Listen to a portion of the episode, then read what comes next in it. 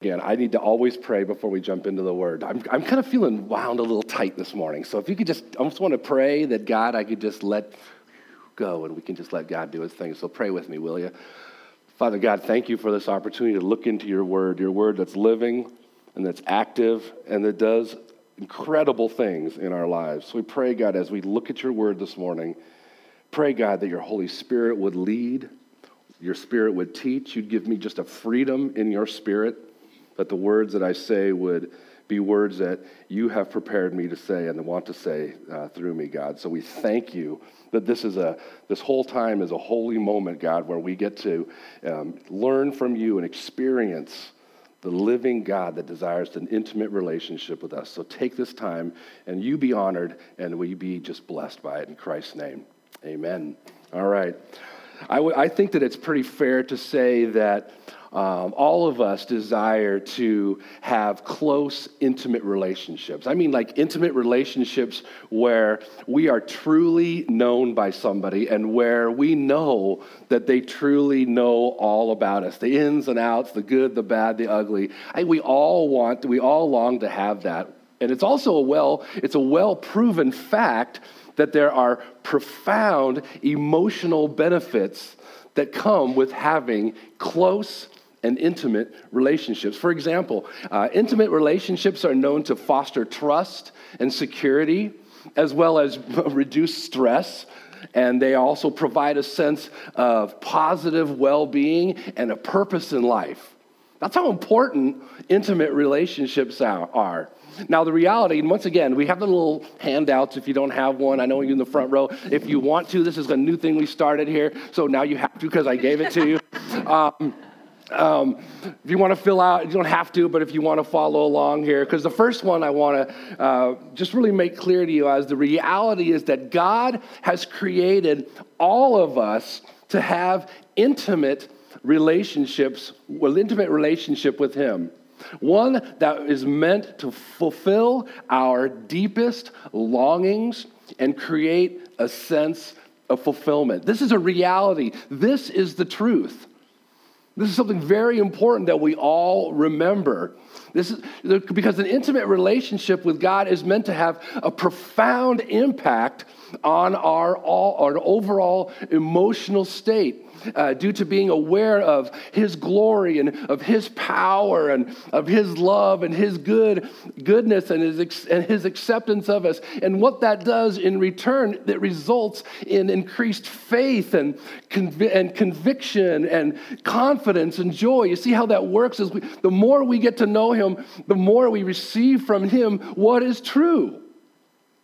That's what's so uh, wonderful about it, even in the midst of our deepest struggles. And that's when the rubber meets the road. Because in this morning's passage, where we are in our study through the book of Matthew, we're going to look at an event in the life of Jesus that shows how pursuing intimacy with his Father radically impacted his emotional state in a time when he was facing really just horrible things that he knew was coming up. He was facing the reality of this impending betrayal that he knew was coming and horrific suffering. He knew all of this was coming. So let's, let's just jump right into this scene, okay? Because this is, we're going to see how we're really going to get to see the human side of Jesus in our passage this morning. So let's start looking in Matthew 26, verses 30 to 32. It says this And when they had sung a hymn, they went out to the Mount of Olives. Then Jesus said to them, You will all fall away because of me this night. For it is written, I will strike the shepherd, and the sheep of the flock will be scattered. But after I am raised up, I will go before you to Galilee. So, at the conclusion of the Passover meal, which is what we looked at last week, Jesus and his disciples, they do what they traditionally did. They sing a hymn, and you can even look in the different psalms that they sang. They sing this hymn, and they head out uh, to the Mount of Olives, which is a place that's uh, an area just east of Jerusalem. So they just go out. So they're still kind of within the Jerusalem boundaries here uh, for Passover. And this is a time now Jesus addresses his disciples and tell them, he tells them something that must have absolutely rocked their world. This had to just become a major blow to them to, to hear this. He tells them that that very night, every single one of them is going to desert him. Every single one of them is going to desert him. And that, that must have just been something that they were just blown away about. And it's actually something that he in this in the passage we just read, it's something that was written in the scriptures. It was predicted this was happening. This is no surprise. Remember we talked about it last week. Jesus was like, "Oh my gosh, what are you guys thinking? I can't believe you're going to do this." He knew. This was in the scriptures that this was going to happen, that it was going to be fulfilled this way. Yet it won't be the end of the matter. Even them running off, it won't be the matter. As we at the end of the matter, as we saw last week, remember that Jesus told his disciples that despite the fact that he is going to atone for the sins of all mankind through his death, Remember, he said, there awaits this uh, triumphant future. Remember, I remember I, I, walked into the end of the, the Sunday morning adult class, and they were talking about this this morning how what an incredible thing that Jesus reminds us, and we're going we take communion, we're going to be reminded of it again, is that it's not all over. What Jesus did is not all over. What's coming is this incredible, amazing, triumphant time when we're going to celebrate with Him. So, just like He said it back then, okay, here again, He's looking beyond His death. He tells them that their impending desertion, that they're, they're all they're scattering in fear, it's not going to be the end. It's not going to be final because His resurrection is really going to lead to this reunion of this regrouping. And he says it's all going to happen back in our own hometown. So here's what's going to happen. This is all, I'm sure they're not even thinking about that part. They're just thinking, what? We're not going to do that. But Jesus is saying, it's not over. It's not over. Okay? So obviously, what's going to happen here? Who's probably going to speak up first in, in protest? Peter, exactly. And that's exactly what we see. Peter has a rebuttal for Jesus. Look at verses 33 to 35. Peter answers him Though they all will fall away from you because of you, I will never fall away, Jesus, Jesus said to him. Truly I tell you, this very night before the rooster crows, you will deny me three times. Peter said to him, Even if I must die with you, I will not deny you. And all the disciples said the same thing. We're all in. Remember, if you remember, it was Peter back in chapter 16. Remember when Jesus said that uh, he, t- he said that, listen, I'm going to be killed, I'm going to be uh, given over to the officials, but I'm going to rise again. Remember, Jesus pulled, I mean, Peter pulled Jesus inside and said, whoa, whoa, whoa, whoa, wait a second. How can you say that's going to happen? That can't happen. Well, now uh, Peter seems to be willing to say, okay, if that's going to happen, that's fine. But you got to know, I'm with you. I'm with you all the way. I'd rather, I'd rather die than deny you. Yet Jesus responds to Peter by telling him, Guess what, buddy? Tonight, tonight, in fact, you will deny me three times. Can you imagine what was going through Peter's head when he heard that? Peter had just proclaimed, I'd rather die. And he's like, Tonight, even tonight. You're going you're gonna deny that you even knew me. Can you imagine? He's thinking, What? He's probably thinking, No way, not me. I'm all in. Maybe you, you did you say, you, you meant to say somebody else, right? No, I'm all in. See, now the scene shifts, though, we see. We see Peter saying, I'm in, I'm not going to do this. But now look what, look what happens. Uh, Matthew takes us on a shift of this whole scene. He doesn't even get into what probably happened after that. But the scene now shifts to Jesus dealing with the reality of his approaching and suffering and death, and really the tremendous emotional turmoil that it evokes in him. We're to this is where we really see the human side of Jesus. Okay? Look at verses 36 to 39. It says, "Then Jesus went with them to a place called Gethsemane, and he said to his disciples, "Sit here while I go over there and pray." And taking with him Peter and the two sons of Zebedee, he began to be sorrowful and troubled. Then he said to them, My soul is very sorrowful, even to death. Remain here and watch with me. And going a little further, he fell on his face and prayed, saying, My father, if it is possible, let this cup pass from me. Nevertheless, not as I will, but as you will. So Jesus now leads his disciples to what was most likely this olive orchard And he instructs them all. He says, Okay, I want you guys to sit down here, okay? Sit down here and watch while I go off and I'm going to spend some private time with my father, okay?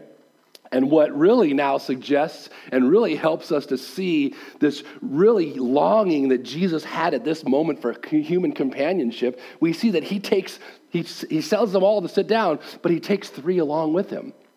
Once again, he's showing the human side. I gotta, I gotta be with, I wanna be with my father, but I need some human companionship here. So he takes Peter, James, and John with him.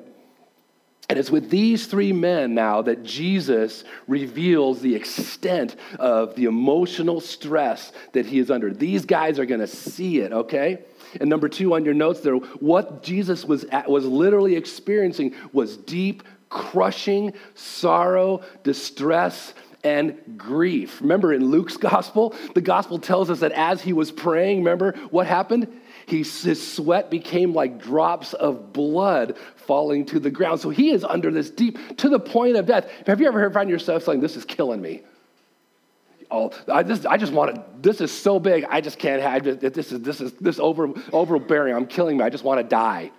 Well, quite literally, that's exactly what Jesus will say. I guess we don't have any room to say that anymore, do we? Because Jesus, really, that's how he was feeling. It was to death. He literally, it was so hard. He wanted to die and he bled. I can't imagine. I can't imagine having that much sorrow, but that's what Jesus was feeling here. here okay? So Luke, uh, Luke tells us that he even bled. So, and now needing some privacy, what we see here is that Jesus you know, takes the three. Probably the things I read says he probably said, okay, you guys stay here. And he went maybe like a stone's throw away from the men. And out of deep emotion, he falls on his face and crying out to God. He cries out to his father, Father, if there can be any other way, if there can be any other way for this plan of salvation to become a reality, please let it be so. Basically, in a sense, Jesus is saying, Father, if there's a plan B, I'm all in. if there's a plan B here, I am all for it. We got to remember that Jesus was fully human, and the emotional sorrow and distress that he was experiencing had to be absolutely overwhelming. Because not only was he aware that he was going to go through some excruciating physical pain, he knew that he was going to not only be mocked and betrayed, he knew he was going to be tortured. He knew this was coming. He knew he was going to die a very, very painful death. But I believe that what was way worse than that was way worse was the greater pain was him anticipating the separation that he was going to experience from his father as, as really as god poured all of his wrath all of his anger Remember, God is a holy God. God is a perfect and holy God. Sin, he cannot tolerate that. So he, he, that's what the you guys we understand this. That's what the cross is about. Jesus taking all that anger and all that wrath that God has towards sin, and he took it upon himself. And he knew that that was coming. He knew that all the sin, all the rebellion of the world was going to fall on him. And he knew that his father, whom in all of eternity he'd never not been intimate with, he knew that he was going to turn his back on him. He knew that his father had to look away. He knew that his father had to be separate from him for a moment. That had to be absolutely crushing. That, I can't imagine what his mind, because remember, he was fully human, and that's what he was dealing with. Yet, even knowing all of this that was in store for him, he was willing to be obedient, that we see here. So, what's actually taking place here is Jesus is actually coming to terms emotionally with what he already knows is certain.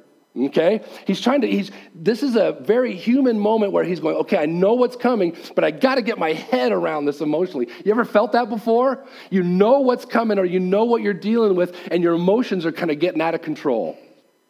So that's what Jesus is doing at this moment. He's determined not to allow himself to be ruled by the emotions that are produced by these circumstances.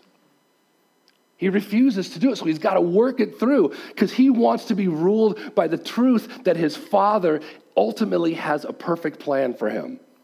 This is a great example for us because we're not seeing Jesus go, okay, I got this. We're seeing him suffer. We're seeing him struggle. We're seeing him just be in agony. Yet we're seeing him want to come to grips with what he knows is right and what he knows is good.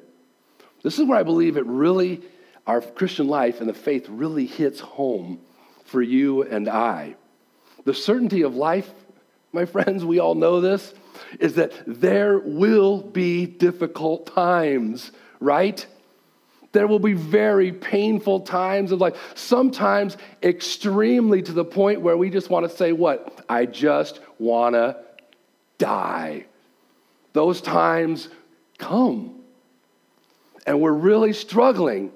Yet, number three on your notes, though, yet as Jesus was able to face the certainty of his upcoming suffering, knowing his Father had a perfect plan, we too, as followers of Jesus, God's children, can face life's difficulties by embracing the certainty our Heavenly Father has a perfect plan. Now, I know we know that in our head, those of us that have been believers for a long time, but I'm telling you, just like Jesus, he knew this all along and his whole life was coming. At that moment, he had to wrestle with it. He had to work through this truth that his father had a plan. Have you ever felt that? You're going through something so difficult, but you know the truth, and you're in this wrestling match with, I know what the truth is about what God says about me, but this is so overwhelming. This is so difficult. All I want to do is sleep. I want to run. Jesus went through the same thing.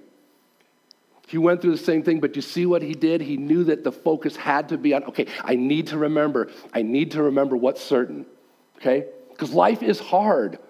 Yet there is hope in a God who loves and cares about us, especially when we're experiencing severe emotional pain. Look what the psalmist says. Look what the psalmist wrote in Psalm 34. He says, The Lord hears his people when they call to him for help. He rescues them from their troubles. The Lord, I love this verse, the Lord is close to the brokenhearted. He rescues those whose spirits are crushed. Now, obviously doesn't mean he's going to take care of everything away, all fix all our problems. What this means, number four, though, is that God invites us, number four on your notes, invites us to come to Him with our emotional pain, believing that He deeply cares about us, is in complete control, and ultimately has a plan for us. So just when we ask, just because we ask, God's like, oh, you asked, it's gone. No, what God is wanting to do us to do is what His Son did, is to wrestle with this, is to come to grips and know and bring our emotional pain to him. I don't know if you're i'm kind of an open book and i kind of blah anyway to people and to god and all that but i know some people have a harder time expressing their emotion Ex- sometimes expressing their, dirt, dirt, their dark hurts and pains and even anger at god. You know what? Bring it. That's what god is saying. Tell me. But at the same time don't just stay there express your hurt express what's going on but also know I want you to come to the place where you can know that I'm in control and I have a plan for you. So you see how the, it goes? There's a wrestling match back and forth that goes on. Now, to add insult to injury here, Jesus now has to deal with his own disciples' lack of support and lack of understanding. Look at verses 40 and 41. It says, And he came to the disciples and found them sleeping. And he said to Peter, So could you not watch with me one hour? Watch and pray that you may not enter into temptation. The spirit is indeed is willing, but the flesh is weak. Something we've heard that many, many times. So Jesus comes back and he finds the three guys and he finds them sleeping instead of watching for like he asked them to do. But and in this loving rebuke, Jesus instructs them. He says to be alert, and what he tells them to pray against and pray against the temptation to no longer to be loyal to me. Pray that you can still be loyal. Because this is what happens to a lot of us. We get to the point, and I've heard this many, many times. People get to a point where they say, I prayed God over and over and over and over, nothing changed, I'm gone. And the enemy loves that. The enemy absolutely loves that because that's so tempting, isn't it? It's so tempting to say, well, if God is so good, then why? If God is so good, why does this continue? Well, in stating that the spirit is willing, but the flesh is weak, Jesus is saying that really the desire to do the will of God, to obey God, to stick with God, it might be strong. Yet what happens is our inner self, our human nature, easily wanes when things get hard, doesn't it? It's so hard. Number five here says in your note the reality is that initial enthusiasm or spurts of enthusiasm in terms of loyalty or obedience to the Lord often succumb to apathy or disinterest. Anybody ever experienced that before? I'll raise my hand, yes. That's so easy. We get pumped. We're moved by a sermon or a, or a powerful time in God's word or, or by how God does something in our lives and works in our lives, and we're, we're ready. I'm stoked. I am in, God. Woo, thank you. I'm all in. I'm, I'm all yours. And we say, I want in whatever you want. Yet, have you ever noticed then that as time goes by, difficulties come, hard things happen? What happens? Our enthusiasm, to our own disappointment, it begins to wane. All the time, this happens so often. Sometimes we even, here's the crazy thing I don't know if you've ever found this, sometimes we find ourselves even doing the exact opposite thing that we wanted to do. God, I'm going to serve you all out. I'm even going to stop doing that. Where do we find ourselves? Doing that. It, that's how it goes. So often it goes that way sometimes. Why does that happen though? Why does it happen? Why is it so easy to get our, for our enthusiasm and our obedience, obedience to God to fade? And how do we keep that flame going? How do we keep it going? How do we stay enthusiastic for the Lord? Well, Jesus gives us the answer. He, right here, he gives it to us. I love when he does that in my notes. It's perfect. He's, thank you, Jesus. He said, here's what he says. Why? He says to watch and to pray. Okay? On your notes, to watch means to be alert. See, here's what's happening. As their sleepiness overcame the disciples, so too it is so easy for us to get distracted by, by needs and desires and cares that take our focus off Jesus. This is one of the major tactics of the devil. It's not going to say, I'm going to go get you to murder somebody. I'm going to go get you to be a horrible person. No, what he's going to do is do anything he can possibly do to get our focus off of Jesus. He'll even use good things. But so often, it's the difficulties of life, the struggles we go through, that he uses to get us to take our focus off of him. Remember, the Apostle Peter said this in 1 Peter 5 8. He said, Be sober minded. Here it is. Be watchful. Your adversary, the devil, prowls around like a roaring lion seeking someone to devour. And we go, oh, devour, that must mean I'm dead or I'm not. No, he's going to devour us by getting us to get our focus off of Jesus. When our focus gets off of Jesus, it goes on to ourself. And once our focus is completely on ourself, we become devoured by ourself, don't we? Our sin is devouring. Our sin is hungry. Our sin nature wants to take over, but our sin nature, like I said, it's going to do it slowly and surely to, to get our focus off of Jesus, especially when things are difficult. To be watchful means to keep our eyes on Jesus. And really, the best way to do this, it's not rocket science. We all know this, but to, is to be committed to being in God's word and in prayer. Now, I'm not talking about a glance at our Bibles uh, now and then. I opened it up on Sunday morning, or you know, every once in a while for Bible study I go to, or a quick prayer in the morning as we, God, I got a busy day, bless me, and out the door we go. That's not what talk, I'm talking about here. I'm talking about regular, concentrated times in God's Word and focused times of being in His presence. Anybody feel guilty yet? I do. And that's not what this is meant to do. I'm not, this isn't a guilt trip. This isn't, this isn't Pastor Guilt Trip time. That's next week. No, I'm kidding. Um, no, it's not. We all know this. We all know this. But the because rea- the reality is we all struggle to spend time in God's word and prayer, don't we? We all do. We all struggle with that. But here's the key the key is are we making strides to be more disciplined in this area? That's what he's asking. Are we making some kind of stride to make some advancement in this? And not so we can just check off a box or not so we can get more approval from God. That's not it at all. So we can be intimate so that we can actually know God. But here's the other part of this too is are we encouraging other people to do that? As well, are we encouraging our brothers and sisters to be in the Word, to be praying? Are we asking our brother? Are we asking each other, "How is your prayer life? How is your time in? The, what are you learning in the Word?" And not because we want to say, "Because I got something good to say." They probably don't. I'm going to look really good. Whoop. No, that's not why we do it. That's not why we do it at all. Number seven here this is what it means to be a church, to be encouraging one another in order that we don't enter into the temptation of spiritual apathy and disobedience. We need to be encouraging one another in the discipline of being in God's word and being in prayer and being in his presence because it's so hard.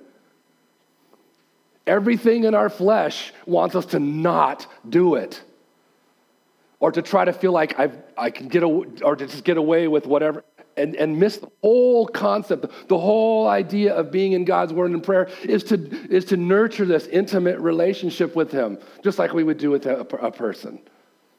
So I don't know about you, but I need you people in my life to encourage me to be in the Word and to be in prayer. But Rob, you're paid to do that. No. We all need to be developing an intimate relationship with the Lord. I meet with a couple guys on Thursday mornings. We're going through the book of Romans just verse by verse. Because we know that, you know what, we all we need this. We need this to be able to stay focused. To we need each other to help us understand. We need this so much. So this isn't about a guilt thing. This is about what we all desperately need for, from each other. All right, now the scene of the disciples falling asleep actually happened. We see that it happens two more times, actually. Check this out in verses 42 to 46. Again, for the second time, he went away and prayed, My father, this cannot pass unless I drink it. Your will be done. And again, he came and found them sleeping, for their eyes were heavy. So, leaving them again, he went away and prayed for the third time, saying the same words again. Do you, do you get the picture that this is wasn't just a thing for Jesus? He went back again and again and again. He, he was in agony again, and he asked again, Lord, can plan B? No? Okay. So can we see here the emotional struggle that Jesus was going through? Then he came to the disciples and said to them, Sleep and take your rest later on. See, the hour is at hand, and the Son of Man is betrayed into the hands of sinners. Rise, let us be going. See, my betrayer is at hand. So, two more times this happens, and Jesus finally tells them, All right, get up, it's time. My time has come. So, now here's what I want to do. We're going to read a huge section as our ending time here. Is I want you to notice the difference in Jesus' emotional state moving forward now compared to when he is off praying. We've seen him off praying, we've seen him struggling, we've seen him just crying, wanting to die. Now, I want you to notice this emotional state, and we'll talk about it just briefly when it's over. Because I believe that the change in his emotional state has to do with him proactively, intentionally pursuing intimacy with his father. Let's look at verses 46, I mean 47 to 56. Here we go. While he was still speaking, Judas came, one of the twelve, and with him a great crowd with swords and clubs from the chief priests and the elders of the people. Now the betrayer had given them a sign, saying, "The one I will kiss is the man. Is the man. Seize him." And he came to Jesus at once and said, "Greetings, Rabbi," and he kissed him. Jesus said to, said to him, "Friend, do what you have come to do." Then they came up and laid hands on Jesus and seized him. And behold, one who was, and the, one of those who were with Jesus stretched out his hand and drew his sword and struck the servant of the high priest and cut off his ear. Then Jesus said to him, Put your sword back into its place, for all who take the sword will perish by the sword. Do you think I cannot appeal to my Father, and he will at once send me more than 12 legions of angels? And but how, but how then should the scriptures be fulfilled that it must be so? At that hour, Jesus said to the crowds, Have you come out as against a, have you come out as against a robber with swords and clubs to capture me? Day after day I sat in the temple teaching, and you did not seize me. But all this has to take place that the scriptures of the prophets might be fulfilled. Then all the disciples left him and fled. Really, all I want to say about this section here is that this scene shows us, number eight in your notes there, is that due to pursuing intimacy with his Father, Jesus is now confident, he's calm, and he is courageous. He's confident, calm, and courageous, unlike the disciples who respond to this situation in absolute fear and self preservation. Total opposite. You see, Jesus is able to calmly face this hostile crowd along with the person that's betraying him, a close friend. He's able to confidently trust that his father has a plan that is best, and he has the courage here not to retaliate, even when it's completely in his power to do so. You see how his emotional state has changed? See how much more controlled Jesus is? I want you to think about, as we close here, the emotional pain and the struggles that you're experiencing right now or have experienced in the past. Because the truth is that pursuing intimacy with God really is the only thing that will bring this true confidence, this calm, and this courage that you and I will need when we are facing this kind of pain as we walk with the Lord through it. Now, what we've kind of like what we've done in the past, in the past couple weeks, I just want to spend a few minutes dialoguing back and forth with you guys. I just have a few questions, and I would love to hear your feedback. It's kind of a new thing we've been doing, but it's really been great for me. I know. Um, here's my first question uh, What are some practical ways uh, confidence, calm, and courage due to intimacy with God might play out in someone's life? What are some practical ways that um, this confidence, this calm, and this courage due to intimacy with God might play out in someone's life, especially during difficult times? Think about it for a second. I'd love to hear from somebody. Some practical ways confidence, calm, and courage due to intimacy with God might play out in someone's life, especially when faced with difficult, life's difficulties. Yes, sir. When somebody's in the hospital with a life-threatening illness. How did, yeah, so what, what will that do to, what will that intimacy with Christ do when you're faced with that kind of situation? Maybe take away some of the terror and fear. Hmm, yeah, yeah, yeah. Good one. Thanks, Gary.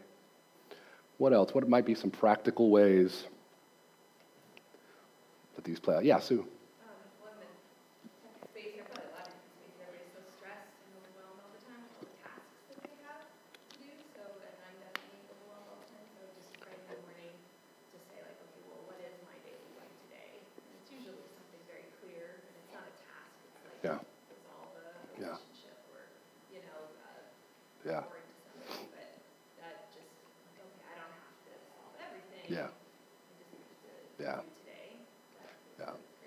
Can you imagine how that impacts that's got to impact fellow coworkers when we come to work just as stressed as that, just as much load, just as much craziness, but our intimacy with the Lord is giving us that calm. Doesn't mean we're all like, hey, no problem, you know, you know, zippity doo dah, you know. It's not that, that's a, but really is that that calm that they see that's only going to come from that intimacy. Yeah, Jeremiah. Yeah, uh, witness encounters. Yeah, definitely yeah, coming to cost, especially when you're, we're afraid. We're going to have to share our faith and what it really means to be a believer. And we're going to go, because the reality is, I got to tell you, there's no such thing as being presented with an opportunity to uh, present the gospel with Jesus and you go, I got this. That's ever, I, have never experienced that. Yeah, Becky. Uh, it has uh, enabled me to speak the truth to somebody who needed to hear it but didn't want to hear it. Yes. Oh, Isn't that hard? Conflict avoidance is our friends, we think. we think, but is it good? Yeah, Lana. Yes. Exactly. That's yeah. That's a great one. We just want to go and do. Let's fix this. Yeah, great one. Great one. Second question: What are some things that get in the way of pursuing intimacy with God? What are some things that get in the way?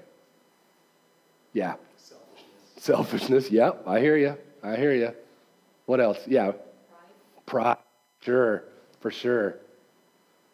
Yeah. Yep. For sure. Definitely. Yeah.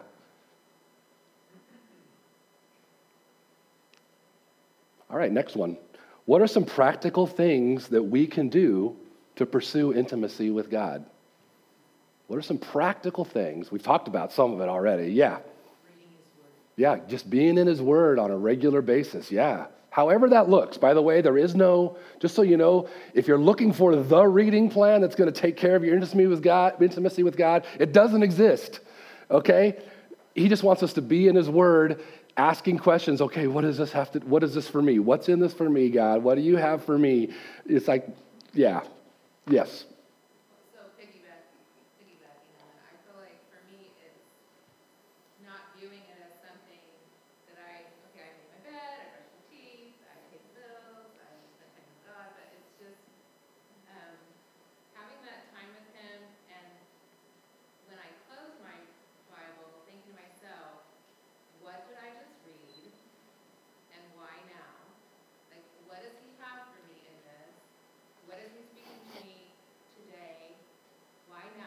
Mm-hmm. Because he's, the word is living and active, so I could read that same verse a week from now and maybe. Totally, yeah. And then making it a point throughout the day to sort of quiz myself. Hmm. For me, it's like at lunchtime, okay, now, what did I read this morning? And just to remind myself yeah. of it. Otherwise, it's so easy to just like, blah, blah, blah, close my Bible. Yeah. Just trying to remind myself, like, what did he impress upon me this morning? Oh, yeah, he is trustworthy. I read that in Psalms or whatever. So it's like being That's good. Yeah, I can't even remember what I had for breakfast usually, so that's good. That's good. Thank you. Devin, yeah. Totally, exactly, exactly. I know some of you guys have people in here have had a played a key role in my intimacy with God, and I can think of people throughout my life that meeting with them uh, key in, in making that happen. Anything else? Anything practical things we can do to pursue intimacy with God? Yes, Vicki. Last week, I think it was last week when you said put an alert on your phone. Yeah. And encouraging, you know, verse. Mm-hmm. And, and yeah. I meant to do that this week and I didn't do it, but was, I think we just need to be reminded. We, you know, we, uh, mm-hmm. we know, we read, yeah. but um, just to just have that little alert that comes yeah. Well, we'll wait while you do it right now. no, that's how bad I have two separate alerts. One for, to, like I told you, at 3 o'clock it says, Praise Jesus for who he is and what he's done. And I have these other two that remind me to do this kind of liturgical thing I'm doing. I wouldn't do it. I just wouldn't, I wouldn't do it. That's how bad, that's how bad. Okay, last one real quick. What might be some practical ways that we can encourage one another to pursue intimacy with God? Devin already mentioned, which is great. That's, that's, you're right. How do we, how can we do that? How, what are some practical ways that we can truly encourage one another to pursue intimacy with God? Any ideas? I know the one that I know that my, I'll, I'll you go first, Joe.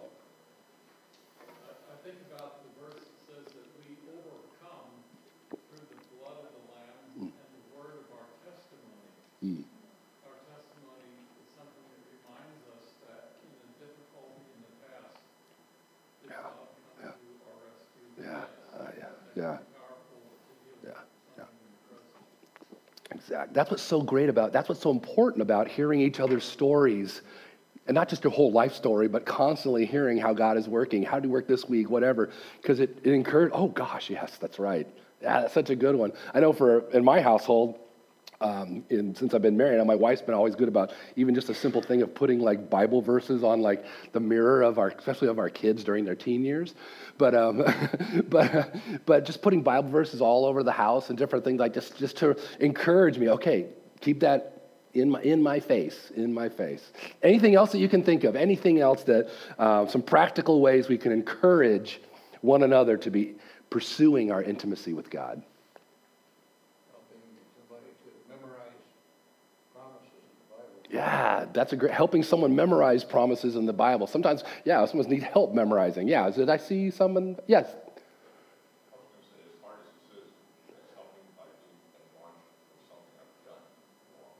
Say, I'm sorry, say that again? Yeah, exactly. So it does go the other side too, doesn't it? It's not always about, hey, have you been doing this? It's like, listen, I've noticed this. Having the guts and the love to say, hey, I've noticed this about you. That, exactly. That is exactly what that does. Thanks, guys, for that. Let's pray.